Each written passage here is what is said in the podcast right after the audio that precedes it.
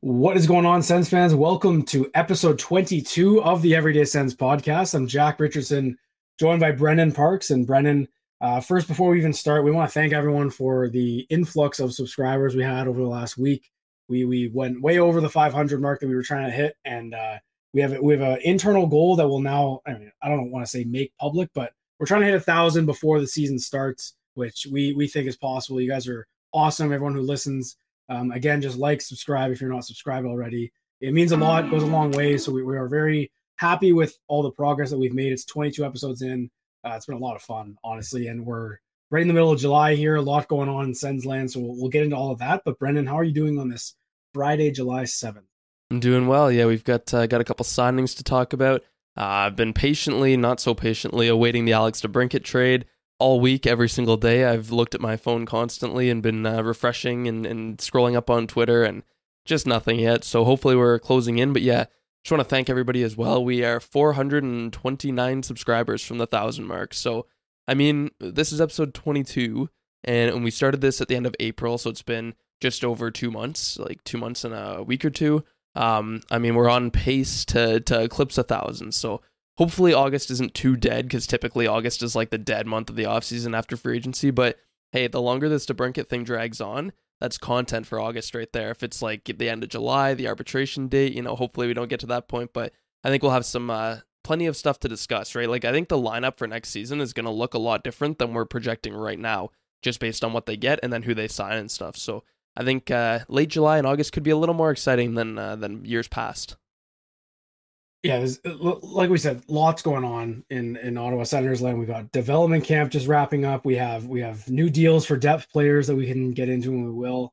Um, let's start with the one that kind of happened earlier this week. It was right after episode 21, so we didn't get a chance to touch on it, but we've talked about the player enough to have you know some kind of idea of where we both stand on where the guy is. So the Ottawa Senators re-signed Travis Hamonic to a two-year uh, 1.1 AAV deal with a no movement clause for Hamonic. In that deal, um, we we both I know we both had a lot of thoughts on it on Twitter at the time. Anyway, um, but it's at the end of the day, it's a depth signing, so it's it's a depth defenseman, and that's what the team's calling it. If they if you know if we want to believe it is or not, that's different. But um, I, I don't want to say initial reaction because it's been a while, but after you know they obviously signed Zack MacEwen to do a three year deal, but that's different. We'll get into that in a little bit in a minute. In a minute, sorry, I should say. Um, so, what are your thoughts on adding Hamonic to a a pretty crowded and almost already slotted in blue line? Well, I'm okay with it. I, I did figure that they would re-sign him. I thought it'd be for one year. I think everybody did. The two years is a little weird. I'm guessing same with the no movement clause. I know people got angry about that. I don't really care about that. Like it's whatever. I, am guessing it's just to get the the cap hit down. Like that was my assumption on the two years because I know Dorion said originally they offered him a one year deal and he said he wanted more money on it. Um, so maybe it was like a one year, $1.1 million offer. And then he said, you know, okay, I'll agree to the 1.1 million, but I need two years and I want a no movement clause. That's probably how the negotiations went. Like he most likely said he'd take less money for that, which is fine. Um, the ironic thing is his 1.1 million makes it even harder to keep DeBrincat for the year. I, I was doing the math again this morning. So I think he's all but gone at this point just because of how like they wouldn't be making these signings if their plan was to keep him. It just doesn't help their cap situation. Um, on Hamonic, I know like I was pretty critical of him because he gives me PTSD to the Erik Gudbranson days of just this this bigger defenseman, veteran guy, good leader and everything, absolutely, but he makes a lot of unforced errors with the puck. Uh, he's your classic like defensive defenseman who's not that good defensively. Like he makes a lot of blunders in the defensive zone. Um, he did have a decent season. I mean, I know people like to say he was great with Sanderson. I have a tweet um, which literally proves that he was not great with Sanderson. Uh, I'm okay with having him as the seventh defenseman. I said that earlier this summer too. I think he'd be a good number seven. The problem is Nikita Zaitsev syndrome with DJ Smith. Like, I'm terrified to even say um, when the season starts, could he do the whole Chabot, Chychrun, Sanderson thing on the left side and then keep like Hamonic in the top four on the right side? I pray that that doesn't happen. But I'm sorry, like based on what we've seen from DJ, I'm pretty convinced that at some point when things aren't going perfectly, he's going to put Sanderson back with Hamonic and he's going to revert to what we saw last year and just try to mix it up. And I do not like that potential at all. I think Hamonic should be a guy who's your seventh defender who comes in for injuries or plays on the bottom pairing, plays like 13 minutes a night. He can be on the penalty kill blocking shots. That's fine. but he's not someone you rely on at this point in his career. He's just not that guy. Like you can't have these errors anymore, right? So uh, I'm fine with the signing. I'm fine with the money, 1.1, whatever. That's fine. Um, but DJ Smith, like, man, do not treat this guy like Nikita Zaitsev. Like you got to keep him on a leash. Like he cannot be a critical member of this team. Yeah, I, I, had a huge problem with the signing at the at the beginning, but it wasn't the player. I like Hamonic, and I think he's a great, like you said, I think a perfect six seven, whatever. Battle out for that last spot. Um, should not be playing 12 four minutes. That's that is just known. Dorion said, and I'm going to mention that Dorion said it's a huge theme of what I'm going to go on here, but he did say that their top four is pretty locked in. Uh, so so any signing they make on the blue line would be for depth. So this should be for depth because their top four is locked in. He also likes to say that DJ makes the lineup decisions. So to me, again, once again, third time, Dorion said JBD has a spot to lose. He said that twice. He said it at the end of the year press conference in Belleville or interview in Belleville. And he said it again with the Locked On Senators podcast or in, in early June. I want to say they did it. Um, so he said twice it's JBD spot to lose and then signed him to a two year one way deal. Now, motivation for the player, sure, but are you going to sit there and look me look us in the eyes and say that if Hamonic has a better camp than JBD, he's not going to be in that spot. That's fine. I, I find that hard to believe. I think JBD is a better player, and I think he's better served in that role. Problem that I have with what Dorion said too is at the end of your press conference, like just full on in April, he said we're comfortable giving Hamonic a one year deal. We will like he we've offered him one like or we give him the opportunity to come back on a one year deal, and then you give him two years and a no movement clause. Look, I'm all for re-upping players who want to stay in Ottawa because as we're seeing with the DeBrincat situation, that's a bit hard to do. And not that he doesn't want to be here, but it's it's it's important to recognize that in a smaller Canadian market when people want to stay. And I, I love what Travis Hamonic brought. He's awesome with the media. He's he was great with Sanderson off the ice and maybe even on the bench, but together they weren't great together as a pairing. Um, but there there comes a point, and it, I think to me it speaks more to the GM's you know priorities almost right. You mentioned that they can't get the DeBrincat now signed. If they wanted to, they'd have to move other money out because of this signing. I think it just came at a weird time, and it's I don't care about the two years because we'll talk about MacEwen again in a second, and I'll I'll, I'll back that because I think I think that was a good signing, but the Hamonic one, it's it's he, he just kind of backtracked and it makes him look kind of weak, let's say. And let's say it's it's a different scenario. Like if we're talking about Vladimir Tarasenko here, and you know, it came out that Pierre was only comfortable giving him three years, and then they end up giving him four or whatever. Or like Korpisalo, right? Five years is a lot. You're probably good three, four years, but if the fifth year gets him to stay, you do it because it's Korpisalo. He's going to be one of your best goalies. Hamonic's a depth defenseman. You can go and do that other way, like in other places. They just signed Matinpalo too. He's destined for the AHL now. There's no room for him. Like they can't keep him. So that's why it frustrates me. It's well, and, not, and Hamonic can't be sent down either, just on that point, because he's got the, the no, no, movement clause. He yeah, can't the be no movement clause is you can't move down the 401, Travis. You are staying in Ottawa, which again I don't mind, but that's one angle of it. It's just the angle that, yeah, I you know I tweeted it initially. I was like Dorion lied, and I don't want to say he lied. I it was probably an exaggeration, but he backpedaled for a depth defenseman. That like that that should tell you everything you need to know. I think it's incredibly frustrating. Um, at the time that they got Hamonic too, third round pick, I think it was worth it. I think it was worth it. At the time that they traded for him, though, do it in the summer. You did not need to do it at the deadline at that time.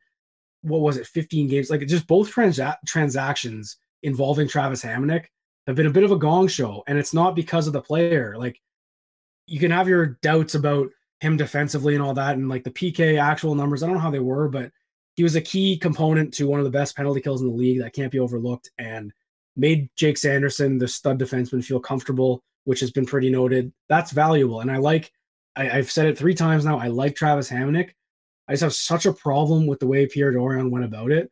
Why even say the one year thing at the end of the at the end of the season in the press conference? Why even say that? Just say we might bring him back. That's fine. Saying we might bring him back on a one year deal or we're comfortable bringing him back on one year is so infuriating to me. And then you go and give him a two year deal. It's just a kick in the face as a fan, which a week ago he said he likes being transparent with the fans. So I don't know what's going on here. I, I don't like it at all. Um, it's it's infuriating, and I'm getting hot about it again. It was a week ago. Well, Pierre has always been kind of known for this uh, this two faces of Pierre, the way he talks to the media and the fans and he says things, and then the way he actually goes about doing things. Uh, the classic example of that right now is then we don't negotiate through the media, but that's like all that's been happening all summer long here. So, yeah, I mean, I, I understand your frustration, and, and with Hamonic, I'm more critical of the player and how I'm very concerned about DJ's use of the player. Um, I just have the numbers. I'm, I'm going to talk about some numbers with Hamonic just because I don't think people ever care to actually like look at Hamonic's numbers. He's one of those guys that everyone just like accepts as a veteran who's a good leader, so it doesn't matter if he's bad on the ice. Um, so this is just with Sanderson and Hamonic the pairing because I know I, I put like the top three pairings based on the numbers, and this was certainly not one of them. And somebody asked for it and was like, "Well, where's the Sanderson Hamonic pairing?" And I'm like, for one, they played like 300 minutes more than anybody else, which is kind of insane. But they had a negative 10 goal differential. Like it was not good. Um, their numbers went up throughout the year, but compared to the other pairings, they just they were lacking. Uh, I will say Hamonic does bring some value on the penalty kill. If we look at his, where are we here? If we look at his goals against per 60, he had the second least on the penalty kill at 5.39. The only player less than that was Zaitsev, actually. And that's just how many goals are scored when they're on the ice on the penalty kill on average. Um, expected goals against two, He was sixth. Uh, he blocked a lot of shots in the penalty kill. He also had the second most giveaways on the penalty kill. So it just kind of comes back in the end because he's just kind of a giveaway machine in that sense. Um, but yeah, I mean, on this signing, I think that Hamonic, and, and he is a good guy in the, the room. And like everyone's been saying, we want to keep players who want to be here, right? Because that's not a common thing for the Sens. And he has really talked up Ottawa. Like he said, he loves it. His family loves it. He loves that small town feel uh, and he's kind of a good ambassador for the team. Like that's how I see it. I also see it as yeah, Pierre Dorion giving out two years, and after saying he wasn't going to give out two years, uh, and kind of changing his his perspective on things.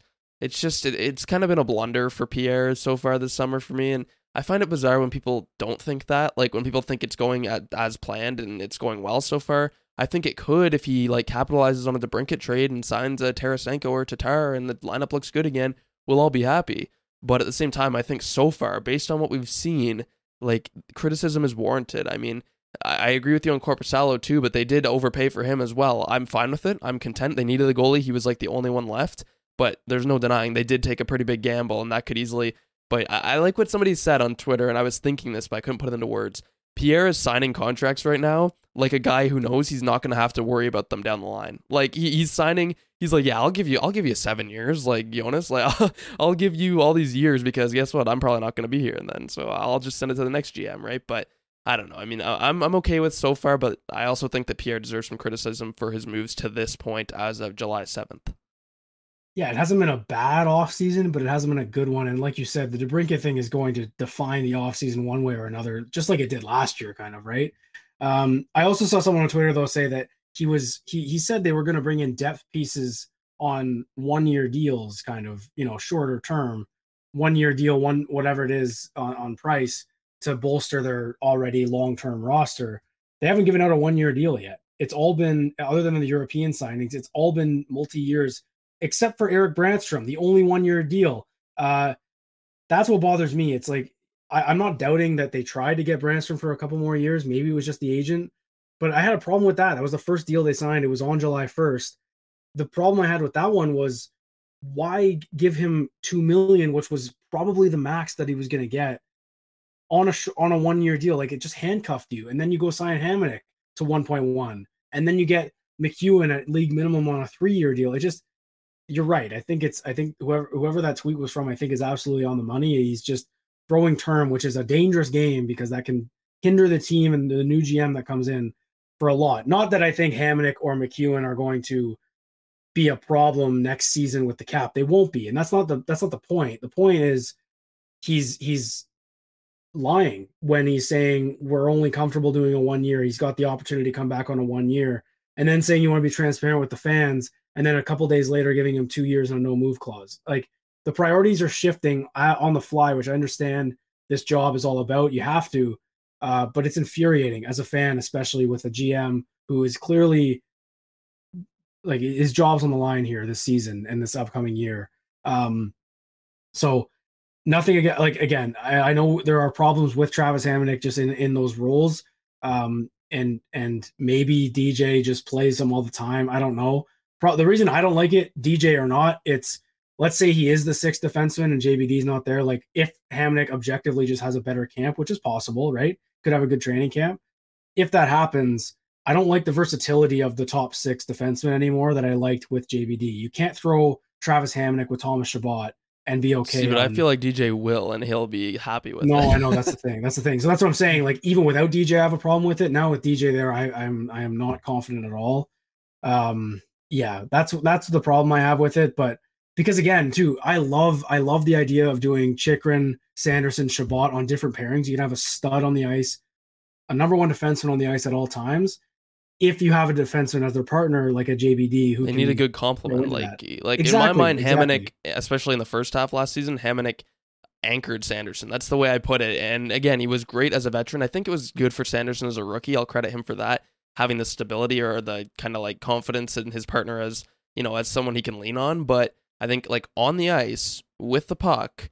I think he was anchoring Sanderson, and Sanderson still had such a great season, but I think he could have done even better if I'm not mistaken, and I could be, but Sanderson, I think, had either a positive goal differential or almost. I think with Zuby was negative one, but with every other partner. And then with Hamonic, it was negative 10. Like it was just uh, way, way worse. And I just looked at that and I said it all season, and they kept like ignoring the numbers and just putting them back out there.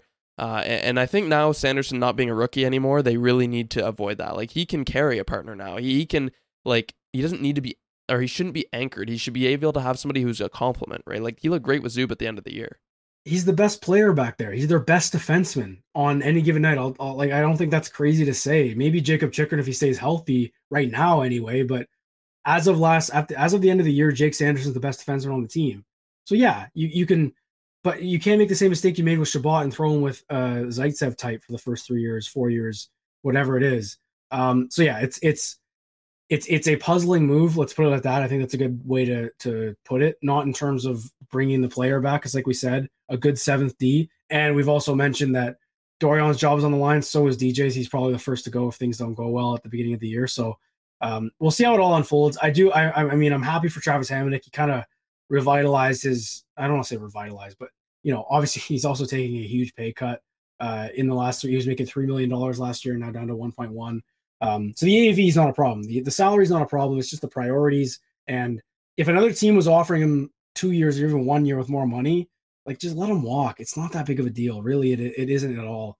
Um, so that that's what's that's what's bothering me with that. My one other point with Hamonic, just to be a little more optimistic on him specifically, because I've been very critical of him, is he was also like in fairness to Sanders and everything, he was also subjected to playing that top four role. Like he averaged I think 1834 last year for ice time and I just feel like that's about 5 minutes too much for him at this point in his career. Maybe when he was younger that's fine, but like he's he's getting up there now, he's past his prime. I think like we haven't really seen him in a bottom pairing role. I say seventh defenseman would be good. He could be good on the bottom pairing. I mean, if he's only playing 13 minutes a night, maybe that, you know, mental workload, he, he's making less errors, right? He's able to manage the puck better. He's not having these same problems that he was having. Like as much as he shouldn't have been paired with Sanderson, it also wasn't his choice. He was just subjected to playing on the second pairing and playing way too much. And that's kind of what I said about him too. Is I don't want to hate on him because I love him as a person, I love him as a guy in the room. But almost like Chabot, he's being overworked based on what he should be for him specifically, right? Like I don't think they realize that. So maybe if he was on the bottom pairing with Brannstrom, he looks like a better player. He's a more versatile player. He's not making the mistakes. So optimistically, I'll I'll allow that. I just really hope they don't revert to well, this seemed to work last year in our heads, so they put him on the second pairing if things are going poorly. Like that can't happen. He's your bottom pairing guy or he's your extra. He's not a top four guy. That's all I'm saying.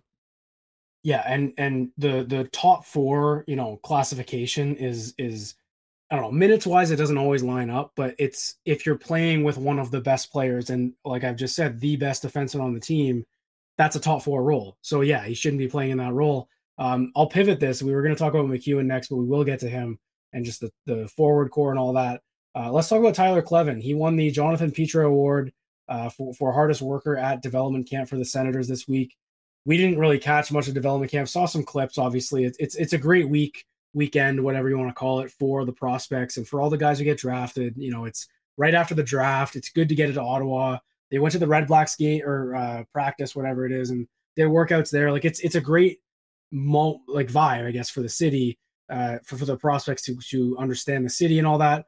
Um, and then the the award for the hardest worker goes out to Tyler Kleven this year. And it's perfect because he's a guy, you know, David Bell went on the Locked On Senators podcast and was talking about the relationship he has at these development camps and with a lot of the top prospects. He, he actually had a great quote. He said um, he doesn't want to get to know Tyler Kleven too much because Tyler Kleven, and I've, I've just realized now I've spelt that wrong in Tyler Kelvin, uh, but Tyler Kleven doesn't want to, you know, uh, uh, make the AHL. He's trying to make the NHL. So if he's trying to make the NHL, let's slot him in.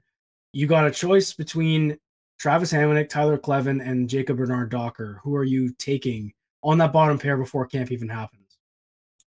Ooh, well, I, I, still like Bernard Docker. Um, I, I, think that he would do well with Brannstrom specifically as well. But uh, Dorion again, like if we're talking about Dorion lying, not that this would technically be a lie, like it's not a lock, but he said it's Bernard Docker's spot to lose. And at this point with JBD, like it, it's make it or don't, you know, like it, that's yeah, he said it twice actually. Um, but at this point, like if Bernard Docker can't make it, then he's basically done. I mean, they can't keep waiting for him because in my mind, I think that as a defenseman and a young defenseman, uh, Kleven would be best served with a year in the AHL. Uh, like this is awesome to see that he won the award, and that's I know Parker Kelly won that twice. He ended up working his way from undrafted to, to playing in the NHL. I think he played 56 games last year. Um, but yeah, Kleven is a guy who I see high potential for, and I think he will be a mainstay on their third pairing behind some of those bigger names like Chabot, Sanderson, Kleven. That's a ridiculously good left side. And Kleven, obviously, he brings that third pairing physicality and the brute force that everybody loves. Uh, and I think he will be a mainstay there, but I still think he's what 20, 20 years old, 21. Uh, like in the AHL, man, like that typically young defensemen, they need that at least one year at pro level hockey. Like he hasn't played in, in the pro leagues yet, aside from those eight games last year. So he did look great in those games, and I think he should be warranted the opportunity to earn their bottom pairing role. Like he should have a fair shot during camp, and I think his odds increased with this past development camp. Like he really impressed. But I still think that a year would be good for him in the AHL. Uh, maybe he gets called up for injuries. I'm sure they'll have injuries on that back end based on the history. So yeah, he could be definitely a recall guy, but I think you go with Bernard Docker to start. Hamonic is the seven. If JBD's struggling, get Kleven up there and boot JBD out. Like it's got to be a short leash because you can't have somebody who's screwing your lineup up in a year where it's playoffs or bust, right? Like it has to be playoffs or bust. So get the best player in there. But I, I do think that Kleven's development would be best served with a year in the AHL. I, I think so too, but it's tough. After watching those eight games, man, he was he was so good at moving the puck, like way better than I thought it would be. Um, I think his underlyings were really, really good too, which is which is I don't want to say surprising, but um, it's it, as a rookie and as a guy coming up and just playing a few games on in sheltered role in a sheltered role, um, it's impressive. And and they've got options, which is again why I think signing Hamonic and adding Matinpalo or whatever, like it's just it's it's puzzling, like I said, the Hamonic thing, because yeah, you want you want a year for Tyler Kleven in the AHL. Ideally, you do, and but it's just it's just now there's a logjam all of a sudden, and maybe that's why they gave Brannstrom one year. Maybe that's maybe it was the team just saying one year, and that's that's fine. Um, but I really love the upside that Kleven brought, and I think the last three four months of his development have been huge. Obviously, right, winning the hardest worker um, not to say he was the. It doesn't mean he was the best at camp, but showed the hardest work, and we know this team values that a lot, and DJ and Pierre do a lot. So um, it's nothing to to you know brush to the side.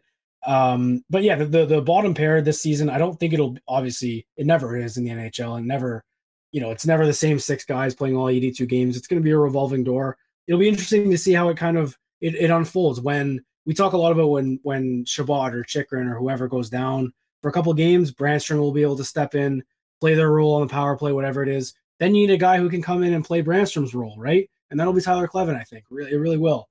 Um, and and I like the idea of him being that depth option. He won't be the scratch. It'll either be a regular in the lineup or the AHL, and I like that. I think it's smart.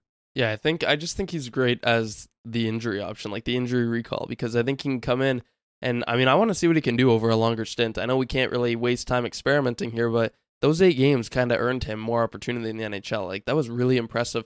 And I agree, that was my main takeaway from him was that he was moving the puck so well. Like I thought he'd come in and he'd be this, yeah, he'd be physical and he'd, he'd stand out with his size, but I didn't think he'd move the puck like that. His decision making too, like I went back and watched a lot of the film on him, and he just like he would really read the ice well, and that's rare for a young defenseman coming from a you know the NCAA, which is a good men's league, but it's it's slower. Like the pace is different. You come into the NHL and it's a lot faster. You have less time to react. You've got hard forecheckers on you.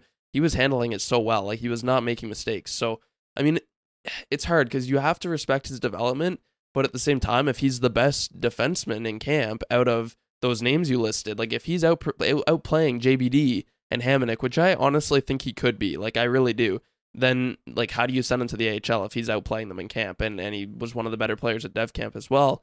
Um, I have to say, like that Kleven Brannstrom pairing with Brannstrom on the right side, that is very. I, I, mean, I like that. That's very appealing. It's a nice complement of size with the smaller Brannstrom, but he can move the puck really well, and they both can. Like he's the ideal stylistic fit as a partner for Brannstrom, where he comes in and he's that reliable defenseman, and then you've got Brannstrom who can kind of bank on him to pass and stuff and, and be in position, but he can more focus on his offensive game, which he's never been able to. Like he's been partnered with Holden and, and with these depth guys, uh, which he can't really like unleash himself. So yeah, I'm hoping that Kleven can can step up and earn a full time role this year, but I will be cautiously optimistic with him just because he's a young defenseman, and that that's kind of how it should be with him, I think. And even though Ottawa needs to win, uh, we do have to also make sure we don't screw up anybody's development along the way. Yeah, and if, if this team, this this rebuild and everything has done one thing right, it's it's development pass. We can't really knock anything they've done with any of their top end prospects, and I would consider Kleven a top end prospect right now. So um, yeah, and also in terms of all those depth guys, he's the only one on a two way deal. He also makes what 120,000 more than uh, JBD in the NHL, so that's obviously going to if it's between the two of them and you're right up against the cap, you're taking the guy with 800k. So yeah, he won't be a scratch. I think it'll be a pretty steady revolving door between JBD and Hamonic when they're all healthy. I think that's just how it's going to go. Um, so yeah, it'll be interesting to follow. I think that's a the blue line, like like I've said and like we both said, it's a strength of this team now, which is awesome to say. Finally, we can talk about it. That the blue line is where they're at their strongest right now, um, and and and d- deepest or most like there's the most depth is on the blue line, which is crazy to say too. Um, so let's pivot to the forwards and Zack MacEwen. I don't have a little headline for it, but I got a headline to follow the uh, headline that I'm just going to say. Uh, Zack MacEwen is a enforcer who played in Philly last year, was traded to LA at the deadline, played a few games, played one playoff game for them. He signs a three-year deal for seven hundred seventy-five thousand a year, which is league minimum at the moment. Um, low risk, but three years is interesting. So, just first, what are your thoughts on him just being signed in general, uh, even before talking about the term?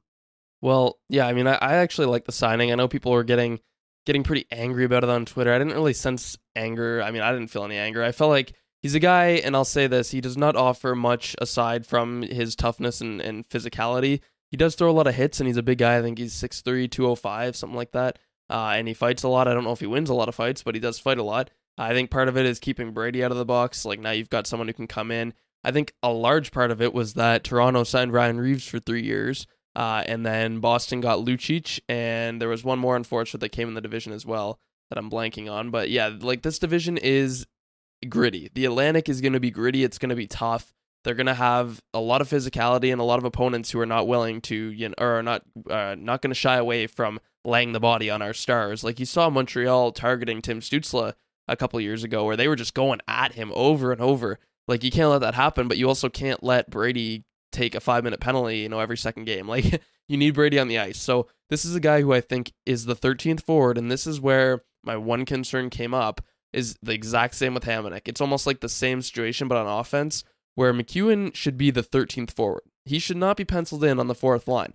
Like I'm hoping they don't see him as just a, a pure Austin Watson replacement because he's not. Like he, he does not penalty kill. He I think he's averaged like literally zero minutes on the penalty kill and zero seconds through his entire career. He also doesn't block a lot of shots, which is bizarre. He's blocked like less, way less than a, a shot per game over his entire career. So I don't know exactly what that's all about, but he is a guy who can step in, I think, and at least like try to nullify a Ryan Reaves when you're playing Toronto, or, or you know, I think that's kind of his role is to be plugged in when the matchup calls for it. When you're going to be playing a team who averages among the most hits and physicality and penalty minutes in the league, you can throw him in there and rely on him to do the fighting instead of Brady, right? Like that's how I see it.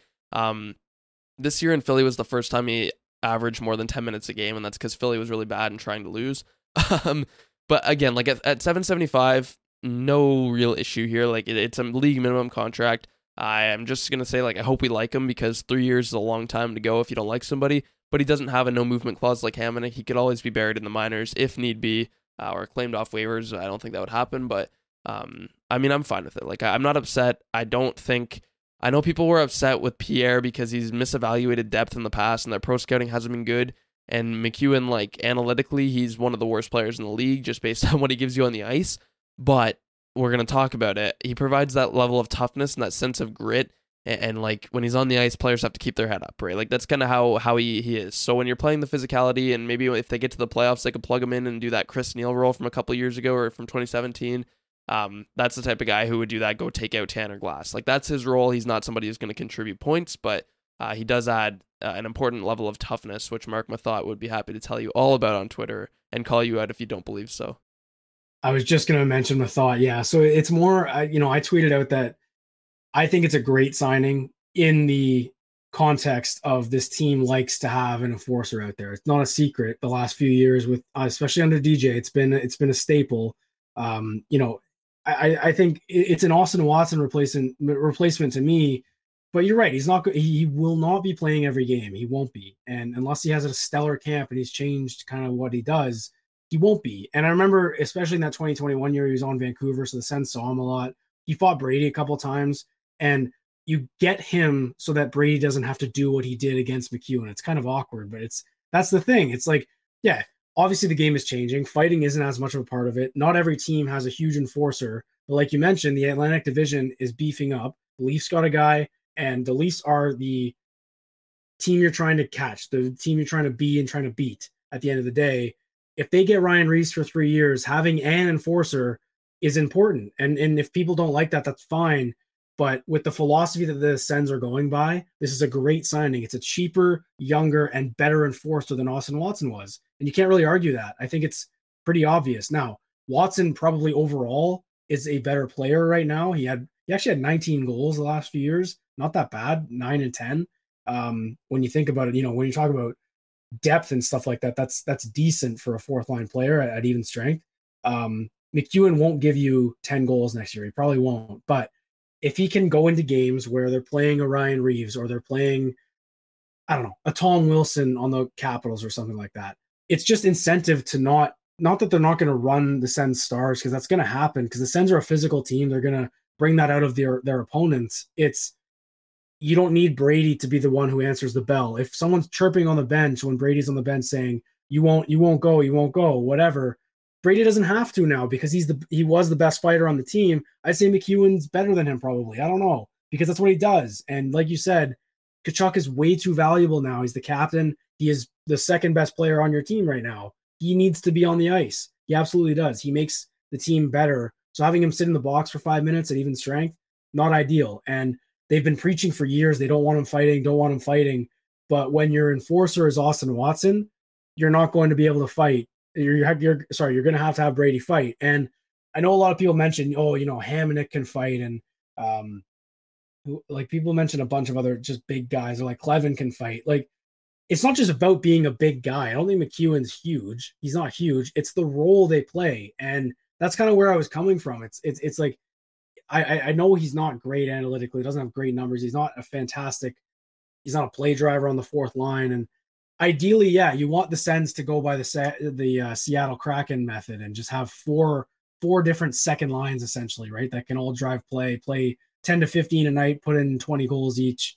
Um, that's the ideal scenario. But if they're going by the philosophy of having an enforcer on your fourth line as your 13th forward, this is a great, great deal. I think this is where term makes sense to me. Just, just why not match what the Leafs did with Reaves? Why not? It's cheaper and he's a good fighter too, and he's younger. Makes so much sense to me. Yeah, I agree with that, and, and I, I still don't think he should be a mainstay on the fourth line, just because you know he should be the guy who kind of is in that revolving door as well, who comes in and out. I would like to see them, and I'm sure they will, but add another depth piece or two. Like I think they need to do that still. Um, yeah, but MacEwen, I mean, analytically it doesn't really matter. Like he's a fourth line enforcer. That's what he is. It, there's not even that much more to say about him because that's literally what he is. He he does not drive play or anything. But my one issue with him is the penalty killing. I do wish he had some experience penalty killing just because you want those bottom six guys to do it. Like I said though, this really should be like in my mind he should just be someone who you you look at who you're playing that night and you say, okay, Are they gonna push us around? Are they gonna like take shots at us? So, you know, who are we playing? Who do they have in the lineup? The way Methot puts it, and obviously Methot was, uh, I mean, he was a good defenseman, but he was a bit of an enforcer himself. Uh, he was a punishing like hitter and a big guy.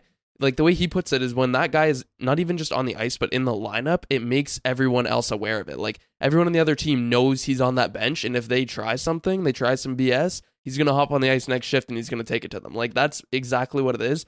And even if he if he doesn't do that, like it's just the thought, the idea of knowing that okay, I gotta watch myself here because if I do something, like they've got a guy who's gonna take a run at me. So that's really what it is. And when he's on the ice, like going into the corner, the opponents have to kind of be wary and they start to get in their own head. Like he is that type of guy, and he does hit a lot, so that's good. Um, calling Watson an enforcer is it's hardly even true because he's based like Watson is not a huge guy either. I don't think. I mean, he looks awfully skinny.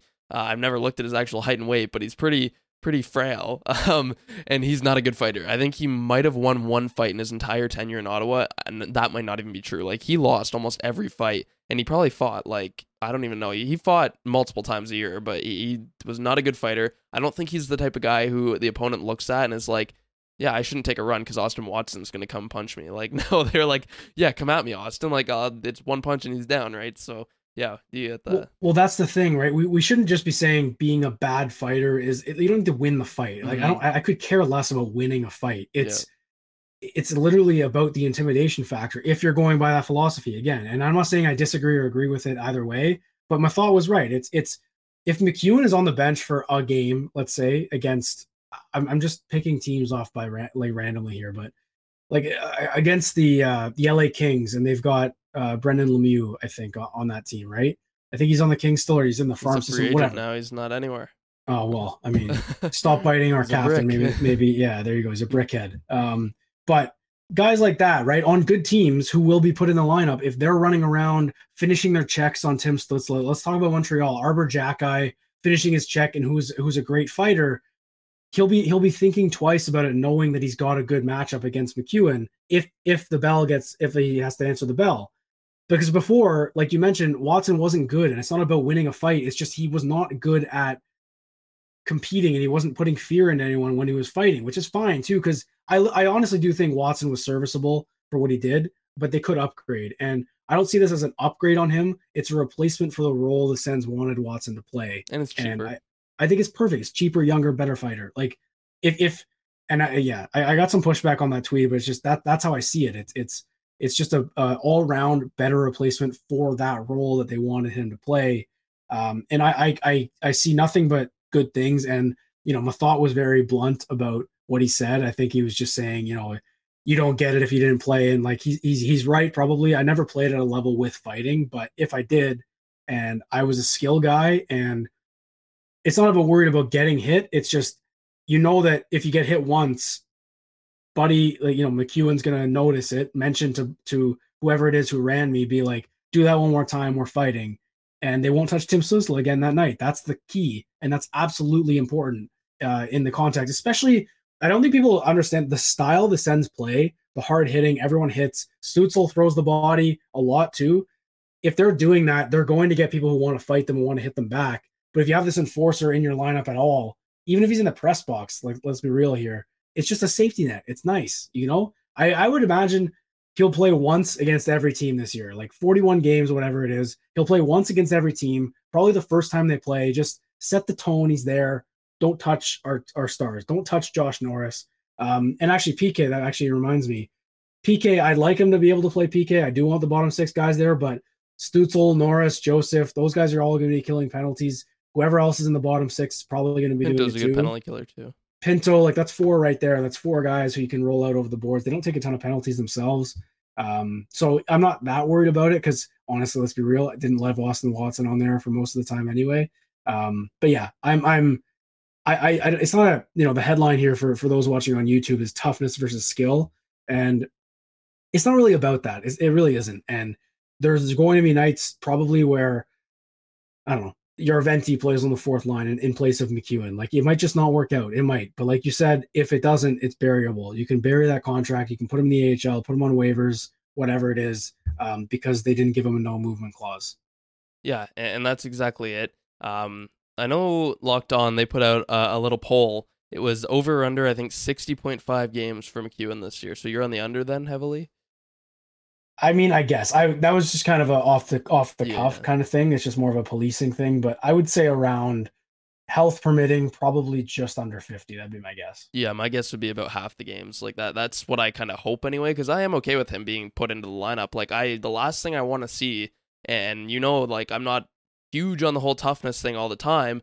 Uh, I do think that like analytics matter and whatnot, but uh, like the last thing I want to see is Ottawa's stars go out there and start to get, you know, people running at them because they're, you know, they don't have that guy in the lineup. That's that's the worst thing that could happen. So I do want to see him in the lineup on a, you know, I, I don't know, every few games I'd say would be a good like that's fine with me, whatever. You know, send the message. But as a whole, it's the same with Hamonic.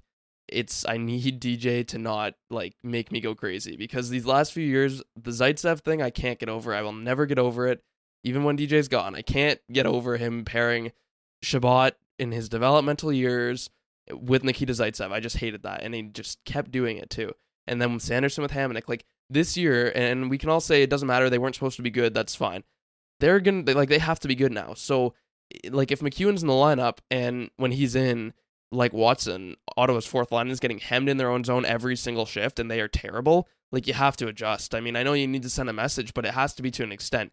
Like he's had a negative goal differential at five v five in in four of his five career seasons. So I'm not saying that that's like the case, and obviously he would start in more defensive situations, but you just have to be able to recognize when something's not working. And that fourth line last year was bad. Like they got hemmed in constantly every shift to the point where the other coach was like trying to match up with Ottawa's fourth line, just trying to screw them because they were so like so easily beatable, right? They were just lost on the ice. So MacEwen, like the signing, I like the guy. He seems like a, a really like he's one of those character guys like Hamonic who it seems like the team's gonna love him in the room. Uh, and he's going to be here for three years. So, like I said, hopefully he becomes a fan favorite because it's going to be a painful three years if he's one of those guys. It's also why I don't want DJ to play him constantly, is because people will very quickly turn on a player if DJ is like basically screwing them. Like if he's like Hamonic in the top four last year, if he's overusing somebody to the point where it's negatively impacting them, people and the fans are going to not like the player for it. So I'm hoping MacEwen can kind of come into his role as the 13th guy, accept that. DJ accepts it. We get somebody else for the fourth line. MacEwen can come in for injuries too. Like he can be on that fourth line. He can move everybody up. Um, that's fine. But if that's the case, it's going to be a fun three years because he is a guy that can punish people. And you can go watch his, his fights on, I think, hockeyfights.com or whatever. Uh, it's just got all of his fights. And, and I haven't even really watched it. I, I don't know if he's actually a good fighter or not, but he is still, he's a relatively big guy, 6'3, 205. And, and uh, he's someone who is not scared to throw the, the knuckles, right? So regardless, it's a fine signing. They've got their toughness. That's the first thing I posted on Instagram when I saw it because I was at work, but I saw that and I said, yeah, we got our toughness. Like that's it. Ryan Reaves signed in Toronto for three years. We got MacEwen for I think four hundred to four hundred and fifty thousand dollars cheaper, and, and we got him. I'm fine with that. Like I'm happier with that than I would have been with Reaves. Yeah, we're, gearing up here for a Leaf Sens series. It's gonna happen, folks. Let's just accept it. It's it's it's in the cards. Maybe not next year, but eventually it's gonna happen. And the Leafs added grit and toughness this offseason. That's what they did. They got Domi, Bertuzzi, and Reaves. That's what they're trying to go for. Yeah, they're Bertuzzi's a great player. He played in the top six, but he's he's a rat, and they needed more of that. So the Sens they don't need to match it because they're not, you know, neck and neck all the time. But that's the plan. They want to be. They want to be top three in the division. So of course they would add the same kind of sandpaper stuff. So yeah, it makes makes sense. My first thought was it's a Ryan Reaves match. I thought that was, was pretty obvious. The three year thing made the most sense, and that's why it happened. Um, yeah, and and this all hinges though on how good the top three lines are. We've talked a lot about the depth and stuff like that. We've talked a lot about mixing and matching the top nine and all that. How you need to be able to do that. So again, it comes back to whatever the DeBrincat return is. If it's two middle six guys and then they sign a Tarasenko, we're having a much different conversation about Zack MacEwen. But if it's in the context of Dylan Gambrell as your third line center with, you know, Patrick Brown on the wing and then MacEwen on the fourth line, they're screwed. And that happened because of injuries and long term injuries, all of that. But um, this signing isn't made in that regard. It's made in the regard of we're going to still add pieces to our middle six that can help. Um, I would expect whatever the DeBrincat trade is, I would expect the Sens to still add two guys who can play in the middle six, whether it's Tarasenko, Tatar, someone through trade with the DeBrincat, at least two, maybe three if they can get more from Detroit or whoever. whoever so you think they need like with the holes in their lineup right now, they should add two more forwards? Do you think? Well, a Uh, DeBrincat replacement and two more forwards is what you're saying. Yeah, so let's say let's say you know I'm in quotations because it's not obviously perfect, but Tarasenko replaces DeBrincat. I think that's as close as it's going to get in terms of what what's available. And then because everyone's talking about it, it's Detroit seems like the front runner here. You get Berggren And and Kubalik. and Kubalik. Like I that would that. be, dude, that would be so good because you don't have to rush Ridly Greig, and Mhm. you can what that that would be same first line. You could go Tarasenko, Norris, Batherson, uh, Kubalik, Berggren, Pinto, and then like Joseph on your fourth line at that point, right? Like, Yeah. is that too if much? it's cap compliant, I don't know. right, I don't know if it would be, but like might have I to think trade it's somebody. like Kubalik would be would be perfect. Like I'd even take Kubalik back instead of Berggren, but like you know what I'm saying? Like I, I think I think two pieces, even so. Let's say they get Berger Berggren, Kubalik, and a, and a pick without signing Tarasenko. That's still okay to me. Like It's my you can, perfect trade. That's the first mock I ever did for DeBrincat. That's Yeah. exactly what I want right there. I don't know if they'll get Yeah. that much though. Like, eh, it's hard to I tell. it's- I'm so tired of speculating too. It's just it's just so exhausting because I don't know. No one no one knows.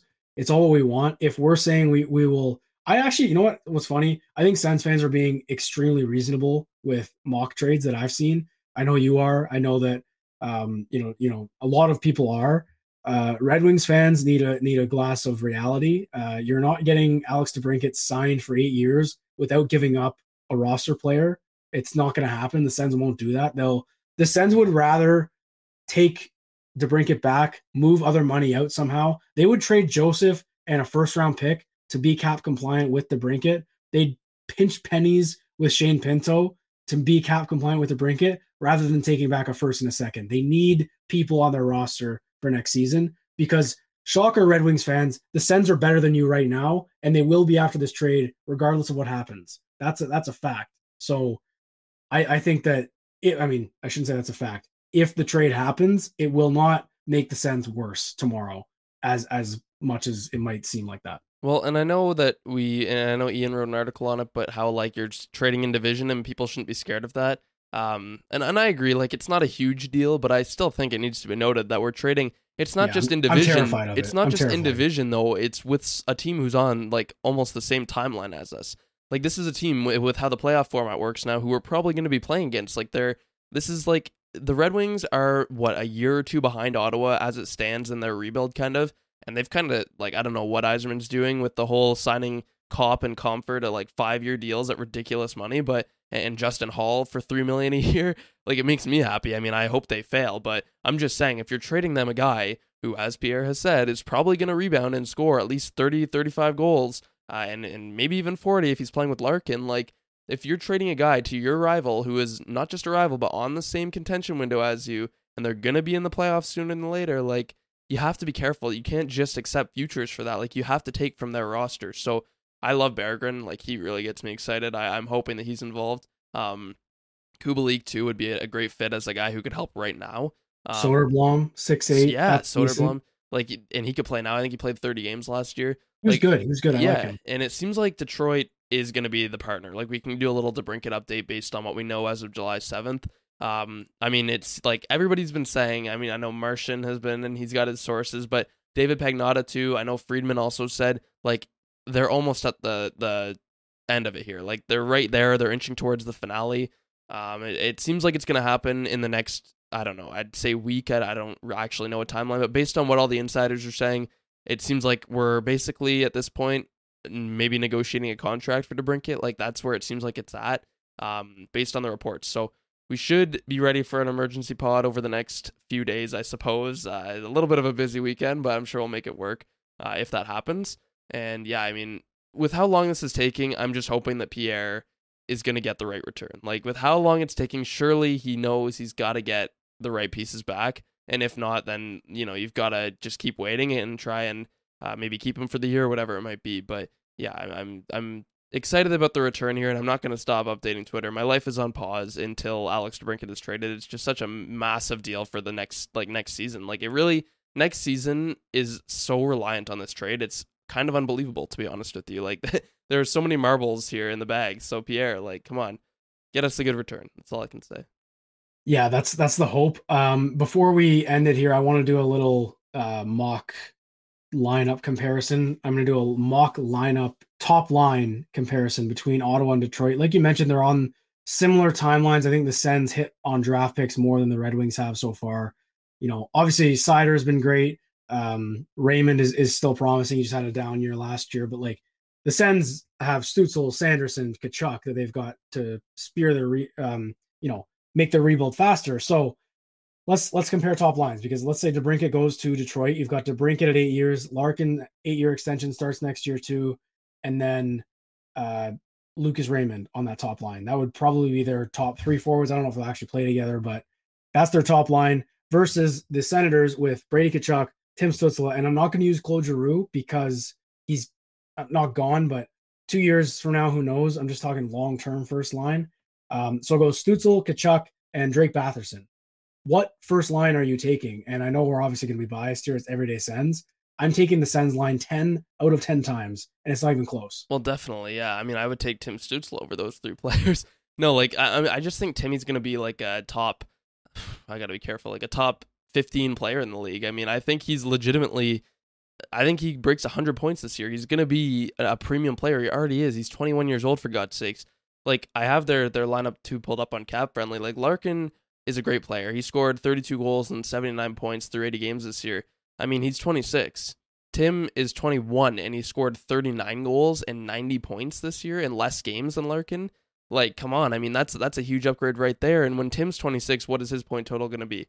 It's going to be like 130 points. Like, no, I mean, I'm being a bit bold, but um I don't like Raymond's coming off a down year. I think that if you said Bath, you said Batherson, they're kind of similar. I like Raymond, but uh, Tkachuk then has, in my mind, a pretty substantial margin on DeBrincat as well, just based on not just the points that he scored this year and everything, but and, and I do like to DeBrincat, but like Brady's obviously got that size. He's got all the intangibles. Like he's your ultimate playoff guy, right? So for me, it's definitely Ottawa's top line over Detroit's. The way I see it is is probably this extension is probably going to make the DeBrincat the highest paid player on the Red Wings long term. I, I Larkin signed it. You probably got to pull it up there. What he's eight point something, eight point um, five. He maybe? is eight point seven. Oh, wow. they're going to be strapped too with the DeBrincat deal. Goodness. yes. Well, I'm just so that's DeBrincat is probably. I mean, honestly, speculation here, pure speculation. The reported ask by DeBrincat was 8.775. I'd imagine the holdup right now is the extension in that exact number. I don't know if the Red Wings want to give him more than the captain, but it's probably right around there. So anyway, the fact that that trade would make it on their top line, and yeah, it's it's it's a worthy conversation. What top line would you rather? Blah blah blah.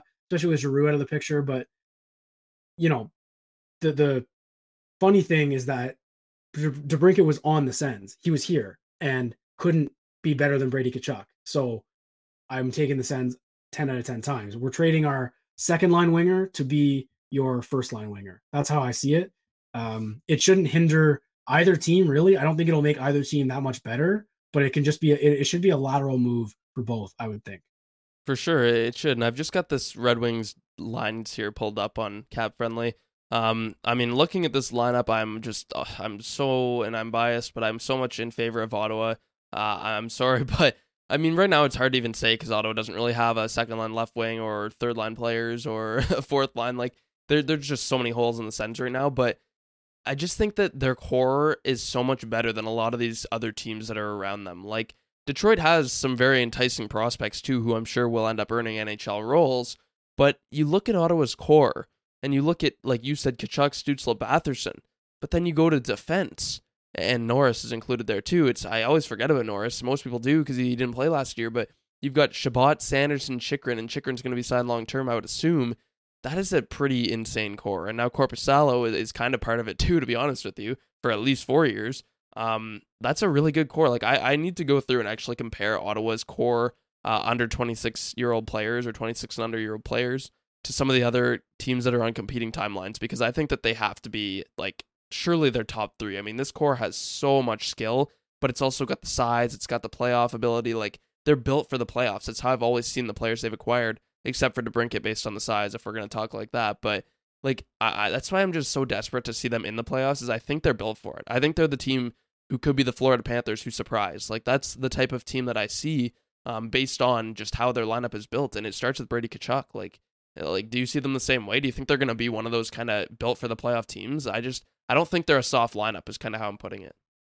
No, they they really are, and we've had a lot of conversations just about yeah, it's great that they're built for the playoffs, and it's it's all this Brannstrom. You know, there's there's probably going to be a lot of Brannstrom versus Kleven discourse this season. I'm imagining, and like ideally playoff wise, probably Kleven. but at the same time, the rest of the Sens core, the way Tim Stutzle plays hockey is so perfect to me. like he plays a heavy game. He's a big kid, and he's so skilled. Like he's he's such a fun hockey player to watch. Um, so yeah, it's interesting. You know what we should do this this summer when we get into the dog days in August and if you're, you know, when you're tuning in here, subscribe so you can stay tuned for this content.